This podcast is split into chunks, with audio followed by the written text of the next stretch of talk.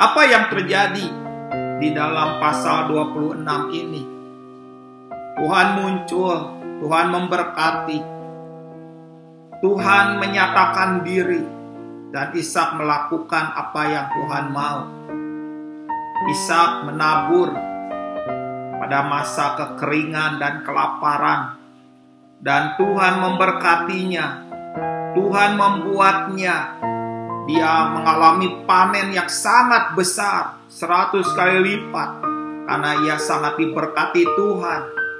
Ishak menjadi sangat kaya, kian lama kian kaya, bahkan dia menjadi seorang yang benar-benar dikenali oleh orang-orang sekitarnya.